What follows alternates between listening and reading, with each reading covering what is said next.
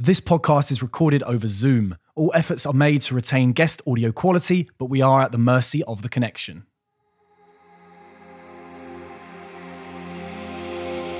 Hello and welcome to Red Carpet Rookies.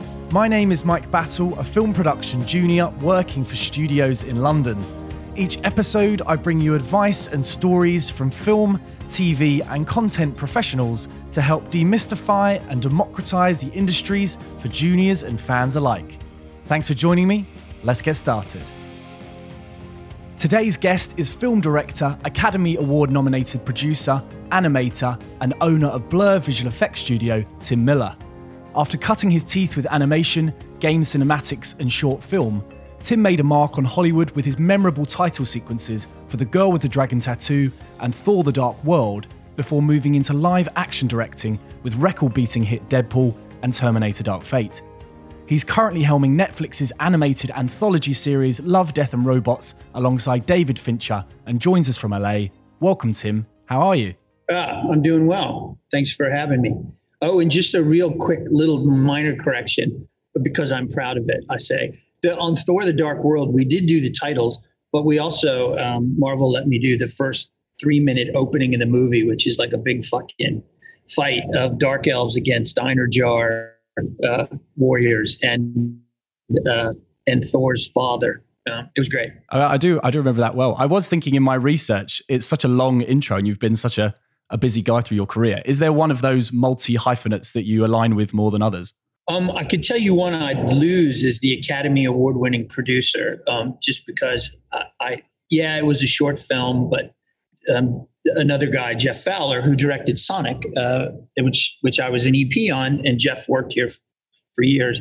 His, in fact, his desk is still next to me here because he won't let me uh, clean it off and use it for other for other artists um, because he, it's his home away from home. But anyway, uh, Jeff did that, so I always feel like I I don't know. It's not like I I don't think producers do a, a lot of work. Um, some of them do an enormous amount of work uh, and save movies every day.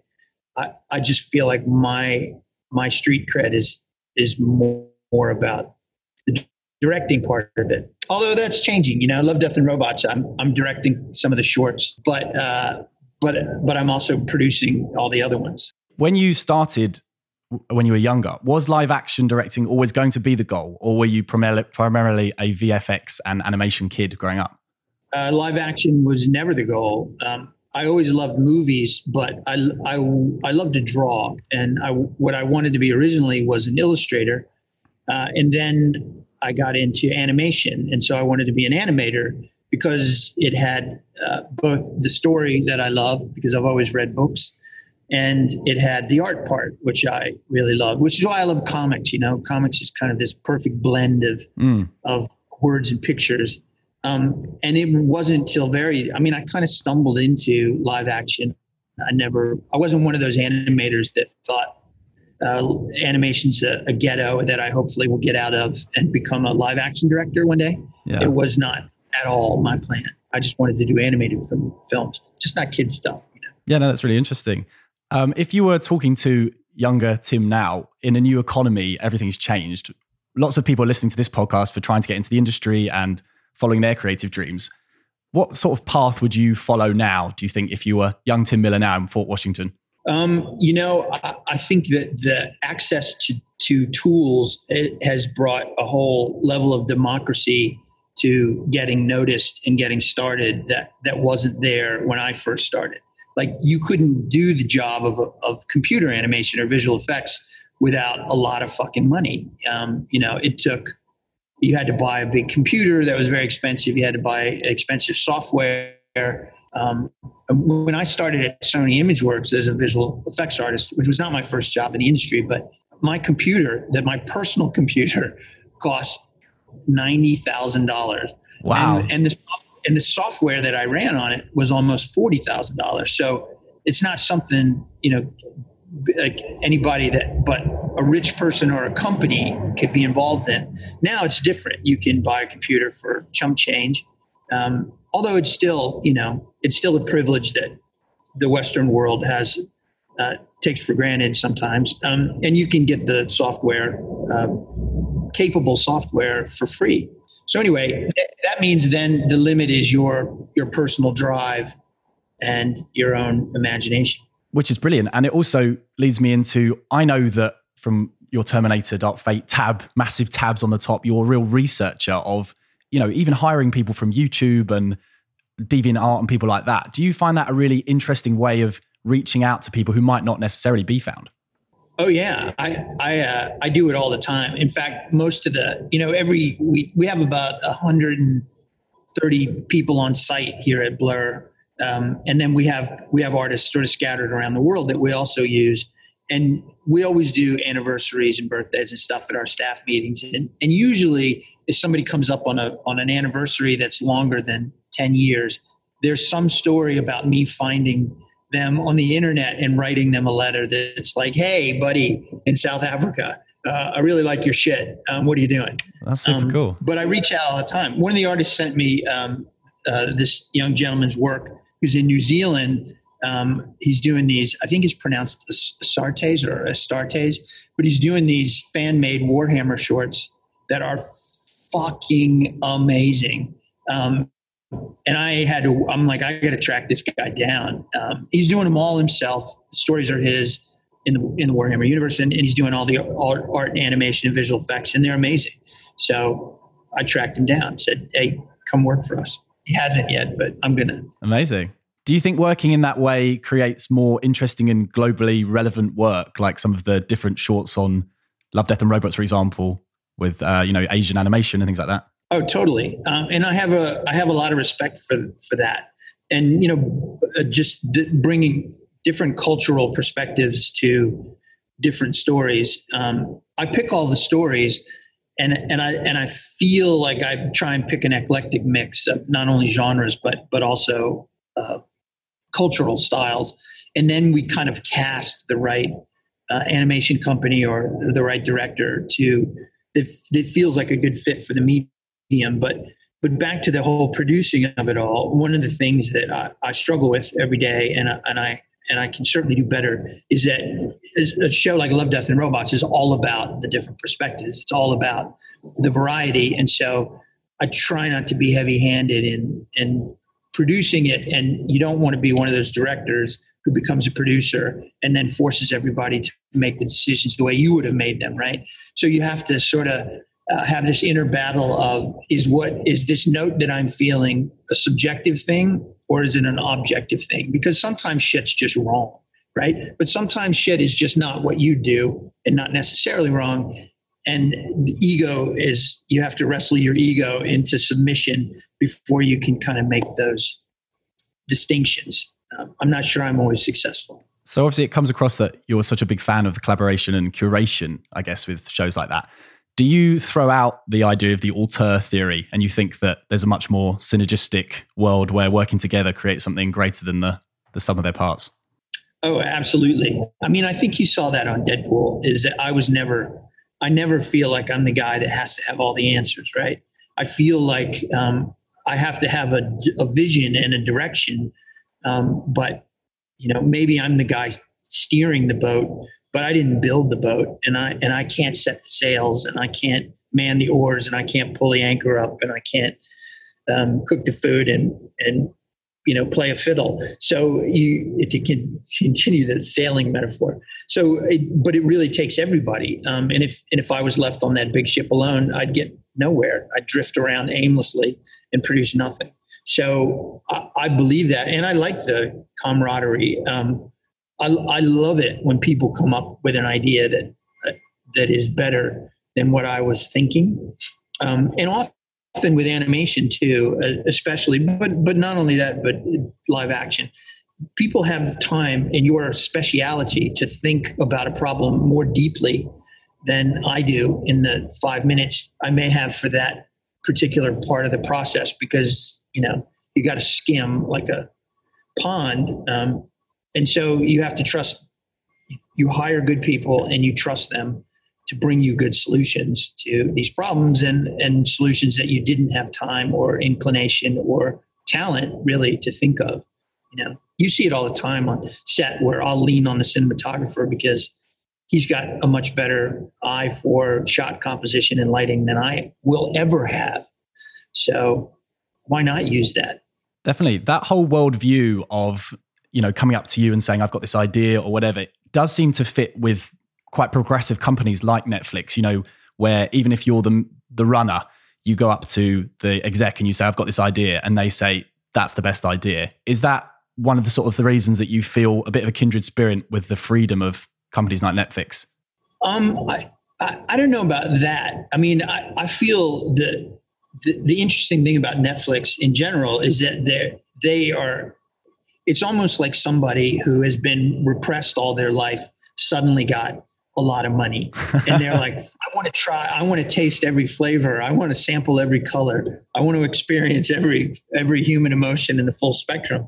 And and and they have the wherewithal to go do it um, versus the you know sometimes jaded and cynical parts of the industry that that held sway for so long and and it's cool because it sort of forces everybody else to say oh wait a second maybe we got to you know shake off the our ennui and uh, and and look at things afresh. Now you get a lot of you get a lot of dreck with that. Um, I'm sure we all experience like uh, sort of the cultural um, cultural filtering that has to happen um, because you know you lean on your friends and family and community to sort of tell everybody um, what you like and, and what you don't and it and it makes a big difference like i send i send a book list out um, every couple of months to people at Blur. Like these are the good books I've read lately because I feel like I can save them the time of reading bad books by recommending good books. You hear from your friends all the time. Like I just sent something. I watched For All Mankind on on Apple, which I, I hadn't really heard a lot of buzz about, but fuck, it was great. Um, and so I'm proselytizing that that show to, to other people. And conversely, when you when you watch something that doesn't hold up, um, you you, you, you put that, that as well. you put that out there. You put that.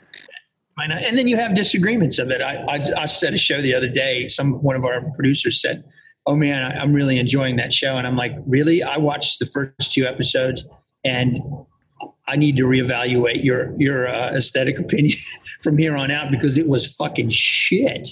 Um, but he loved it, so that goes back to your collaboration. Just to go back to what we were talking about before, do you think that some of the older style studios could potentially become dinosaurs if they don't keep up with the freedom of Netflix and their pursuit of creativity? Well, I don't know that they'll survive long enough to be dinosaurs, right? They'll they'll, uh, they'll they'll become fossils uh, quickly.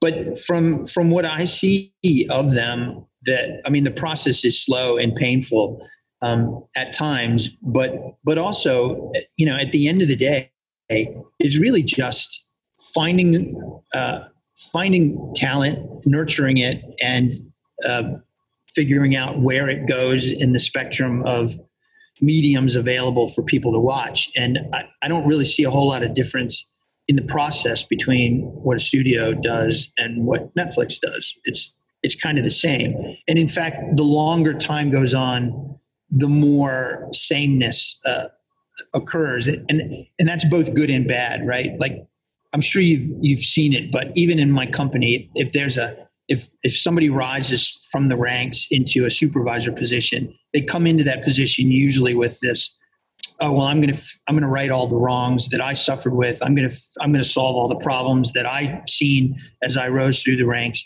and then they get up there and they go oh well maybe there's a reason that these problems exist, and maybe there's a reason why they weren't solved before.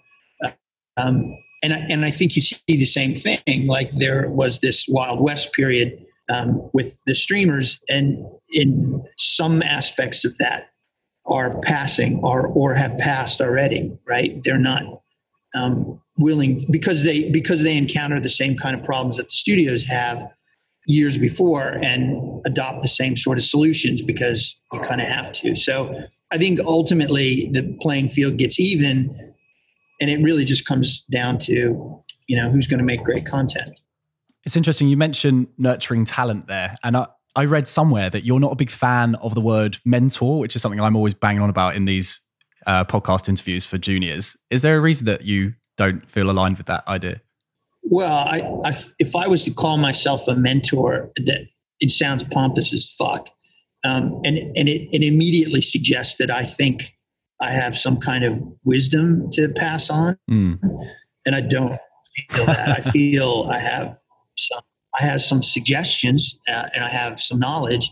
But but here's the thing: when you talk about like the nature of your podcast, the thing that I I, I would stress, and I and I don't. It's the worst advice, um, probably because I, I don't know how you implement it, but all of the stupid shit I did, all of the mistakes I made, I don't regret making them. Um, for instance, starting this company, um, what I thought it was going to be, how hard I was thought it was going to be, what it would become, and what it would do to me, I was wrong about all of them. Um, but if I knew what it really was going to be, or what I'd really have to do, or how hard I was really going to have to work, I wouldn't have done it. So, so the the illusions that I labored under, though incorrect, had a good result um, for me. In that I, I don't I don't think I would go back and change it if I had the chance. But I also know how wrong I I was about um, what I thought it was going to be. You know what I mean? So I like so for me saying to someone, "This is what you need to do," it's I'm not sure that that's the correct thing. It it could only be this. This is what I've learned over time. Sometimes you you need to be wrong and and move ahead anyway, and and hope that it'll something right will come of it in due time.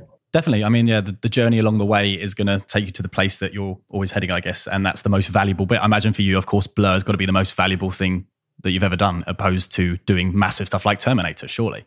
Yeah, I mean, even still, I mean, I didn't direct a movie till I was 50, and I'm going to be 56 next month. So the the directing movie thing is not that, you know, it's still pretty fresh. Um, and you know, every year in my 40s, I would have a conversation with my wife at least four or five times of, well, what if you don't get the movie? What if it doesn't work? What if, um, you know, this is this is what you have? And and I would say genuinely. Um, I would say I've been incredibly fortunate and successful before any, before Deadpool, before Terminator, before any of that. Um, successful for me, not maybe by the standards of the world, but I was always happy with it. And and in the community we have with the artists, there's hundreds of artists that have come through here and worked here and have said their lives are better for it. It's the best place they ever worked. They produce great work. So, you know, I haven't solved world peace or cancer or, or anything, but um, I, am proud of what we've put out in the world. How did it feel to walk on to your first live action set at 50 with all those people listening to you for your every word? Did you feel ready? Oh, I, oh yeah, yeah, I felt ready. I, I think one of the best, uh, in hindsight, one of the best things, one of the best training grounds you can have for features is running a company because mm. uh, in many ways it's much like that. You have a bunch of people looking to you for for some kind of guidance uh, or leadership, um, but more importantly, looking to you for just to set the tone for how they're going to be able to do their jobs. Um, I don't believe in that. Uh, I didn't believe about it in Blur, and I certainly didn't believe it on a movie set where fear and anxiety and um, people being unsure about the emotional tenor uh, of the people above them produces the best work. Um, maybe it works for some people, but I just think it's childish. Those directors that you hear stories about that yell and scream and stomp their feet. And I've experienced uh, some of those people. And every time I just feel, yeah, as have you. Uh, and and you just I just stand back and go, oh my God, that it just feels so. If I did that every time I've ever lost my temper, and you you know because you were on Terminator, I've never yelled on a movie set, never never yelled at anybody, um, but every time I felt it inside, I feel like I I've lost. Uh, it's because it, it, feels childish um, to me my memory of you, Tim, was that you were even um, pretty emotional on set. I remember you at the end uh, rapping on Terminator, and you got so teared up at the end with your, you know, finishing your story. Oh man, I cry so easily. It's embarrassing. I can't give any speech without crying because uh, I think some some somewhere online it even the article was the crying director. Um, but it's it's never for pain. It's I just get I get yeah I get very emotional and I get very I'm very grateful for for all these things and usually that's when i tear up is when i'm talking about how lucky i've been or how grateful I'd feel. And um, and my dad was the same way. You know, he he he had he had enormous back pain, would never cry, never complain. But you know, a dead puppy, he'd be you know weeping um, a river of tears. And and I, you know what? I think that's all right. Absolutely. Nobody said I wasn't tough. Um, so I, I, and and and the and the tears uh, to me just mean that I'm I'm tough enough that I can be sensitive about that stuff. I hope you're enjoying Red Carpet Rookies. If you'd like to support the show, you can get a two month free trial of Skillshare, the Netflix of online courses, with a link in the podcast show notes. You can learn from topics including filmmaking, Photoshop, music production, and hundreds more. If you fancy yourself as a scriptwriter, you could even check out my beginner's course for professional screenwriting software, Final Draft. Did your fearlessness of stepping onto set and being the boss from being a boss of a company stretch to having to direct Arnold Schwarzenegger in his, you know, most famous role? No, not at all. And and I honestly I think that there's something wrong with me because I don't I don't think I feel stress um, and fear the same way um, everybody else does. People have said it about starting your own business too. They're like, you, know, you left uh, Sony ImageWorks and started your own business, and you know how that took a lot of courage. I'm like, did it really? Because what if it hadn't worked? I would have. The company didn't work, and then I go back and I get a high paying job in the visual effects field. Where's the fucking risk? The risk came the first time you sign a loan that with your house as collateral. Um, if you don't pay it, you know that it starts. You start to feel the risk. But I mean, the know the movie set. The, the, what I'm risking is is is embarrassment for a bad film or or you know actors who don't like me. Um, but you, they all made it easy. I mean you saw from the from being on set linda and arnold and Mackenzie and natalia and gabe we all had a really great time together and they were they were great people. Arnold makes it easy. He fucked with me a little bit on the first day but but but never after that what did he do he didn't he didn't want to do he didn't want to do a line, so he he. There's always a little bit of a, a little bit of a challenge. Like, let's see what kind of dude you are. Um, moment with with people, but it was Arnold has such a genuine love of people and a good a good temper. You know, he was always laughing and joking, and um, it, you don't take it you don't take it seriously even when he does challenge you, even though he's one of the smartest guys in the room, you know? Do you think that that fearlessness comes in part because, unlike most people in the industry, I guess, you've got this, your own company behind you, and realistically,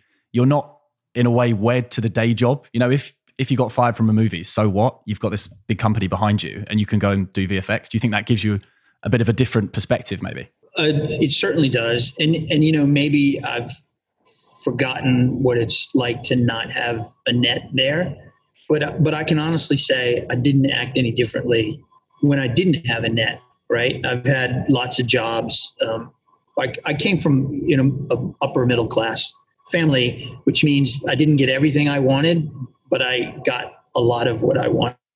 So I, I, felt like it was the sweet spot where I wasn't completely spoiled, but but I also didn't feel this great desire to have shit that I never had.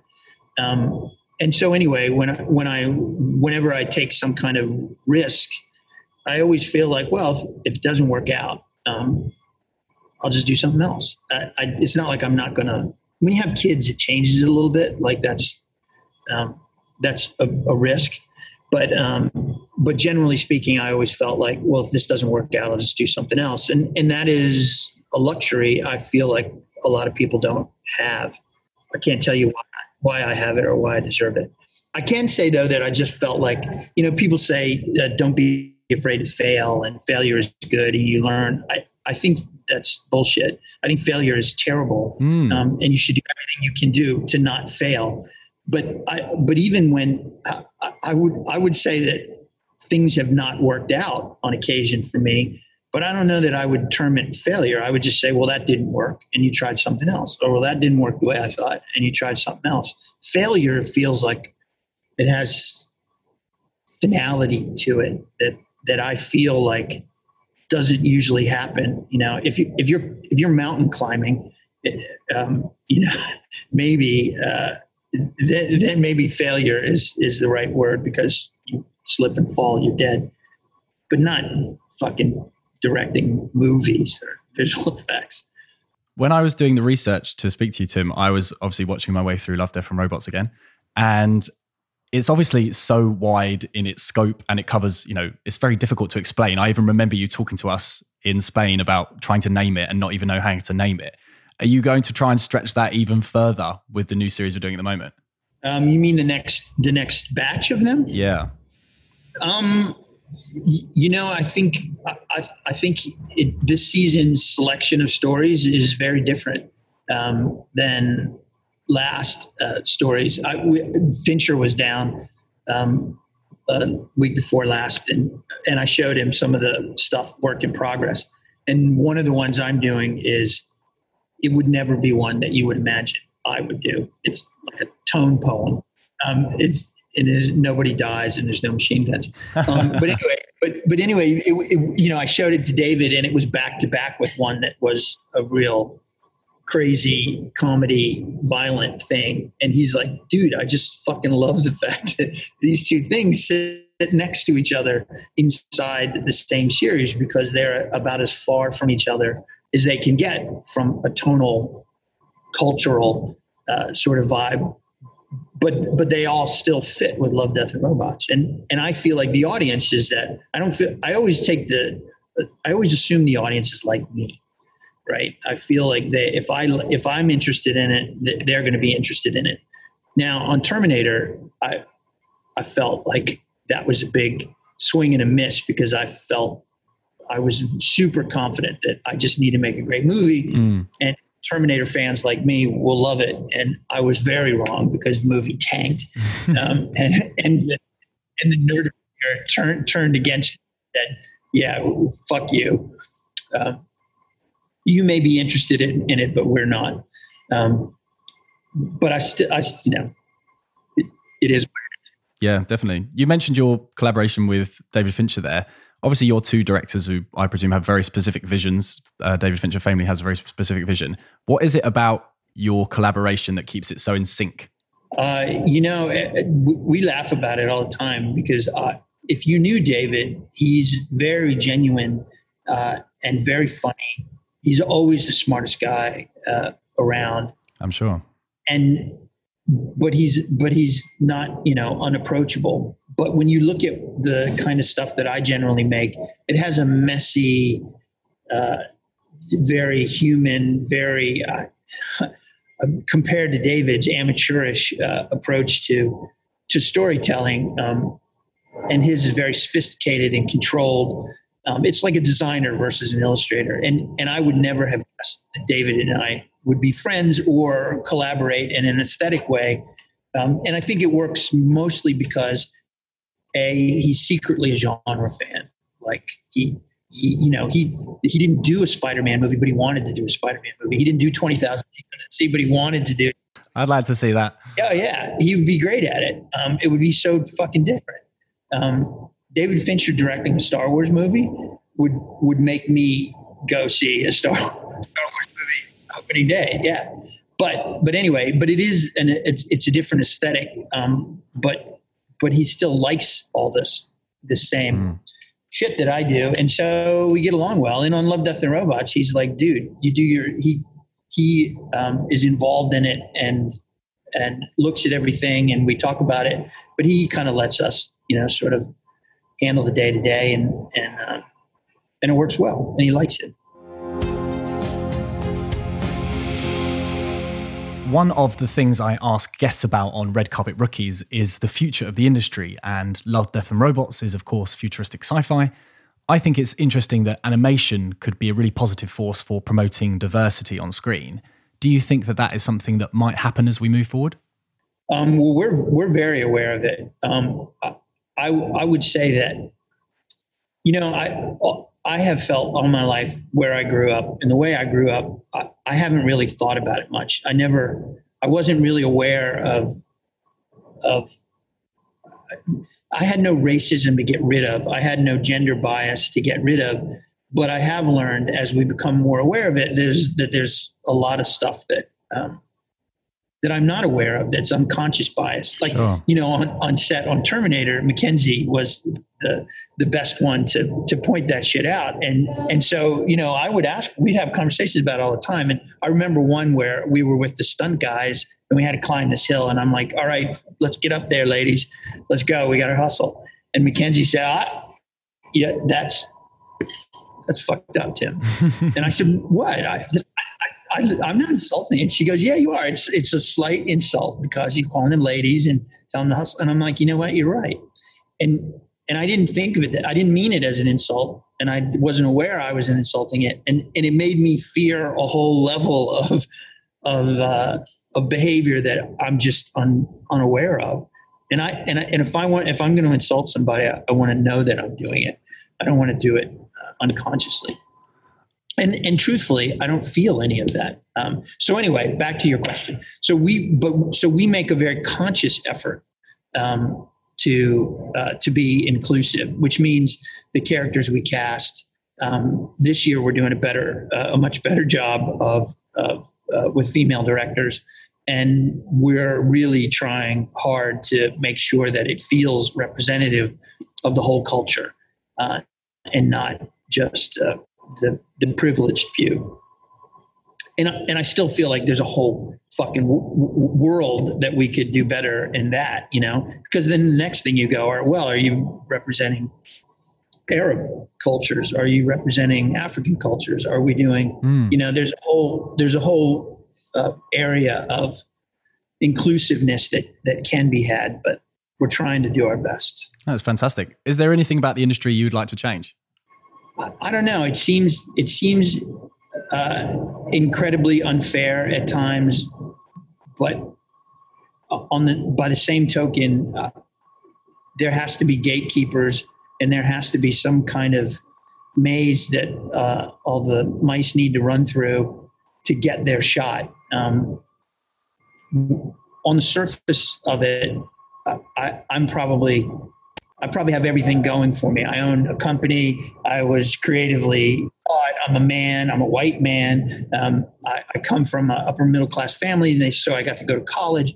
And I have all these advantages, and I still didn't get a shot to do a film at 50, despite trying very mm. hard for 15 years um, to get one. And and so I, I would say that you know sometimes it doesn't really matter. It's it's there's so few people that get a chance to make a movie or a television show um, that it th- that you just have to stay in the game and keep trying. But I don't know any. I don't know that there's any way to change that. Right? Everybody that wants to make a movie doesn't deserve to make a movie. Everybody that thinks they're good isn't. Um, and so, even if they're nice and kind people, if they're going to make, make it terrible, they might be a terrible director, or they might be you know a shit set dresser or you don't you, and so there's no there's no place for kindness uh, in there um, yeah it's a business i guess. It's business yeah. It's i don't know it's tricky. I don't know how to answer that question. My heart says i want to give everybody a chance but the fact is there's just not that many chances for the number of people that want them. And and and, and i just feel lucky more than deserving that that i finally got mine Now, to wrap up on Red Carpet Rookies, we do a little questionnaire, which is an ode to In the Actor Studio. So it's just a quick fire, little few questions. So I'm going to start with number one What's the best piece of advice you've ever been given? You know, it would have to be two poems from my father. Um, one of them is Rudyard Kipling's If, uh, and the other one is Invictus. Um, he quoted them often, but but if is the best one, and, and, it really is the. I'll sum it up with: if you can keep your head about you and all, or if you can keep your head when all about you are losing theirs, that's the best advice. Right? Is always be, always be calm. Fantastic, fantastic. Number two, do you have a favorite film? It's a hard one. Um, it would be a, a, a tough choice between Aliens, Blade Runner, and Gladiator. What gives you a reason to get out of bed for an early call time, if one at all? there are people. There are people already up that need. Good answer. They need, yeah. What profession other than your own in the industry would you like to do if you weren't doing yours? I think I would make an amazing production designer. No, I'm just kidding. Uh, I think I think uh, I think I'd love to be an editor if I or a writer, maybe a writer, uh, maybe an editor. Editor's more collaborative. Is there a general profession in life that you would never want to do? Um, an air conditioner repairman because I'm watching those guys suffer this week. it's terrible. If you could work with one person, living or dead, who would it be? Mm. I might have to go with Rudyard Kipling. Cool. What is a book that everyone should read? I'm going to change that to Jack London. Jack. Uh, what is the one book everyone should read? Uh, Seawolf by Jack London. And finally, if you won an Oscar, who would you thank? Um, I know this sounds uh, uh, overused, but my wife. She she uh, she's a driver, and without being willing to take the risks um, beside me, it, this whole thing wouldn't have worked. And without her advice, it would have failed uh, many times. So, got to be her. Incredible. Amazing lessons and thoughts from one of the longest multi hyphenates around. Thanks for being here, Tim. Thanks for having me. Thank you for listening to another episode of Red Carpet Rookies. To keep updated, you can follow Red Carpet Rookies on Instagram and Facebook, RC Rookies Pod on Twitter, or contact us at redcarpetrookies at gmail.com. And please do subscribe or drop us a rating and review on the Apple Podcast Store on your iPhone or online if you're an Android user. Have a great day, and we'll see you next time.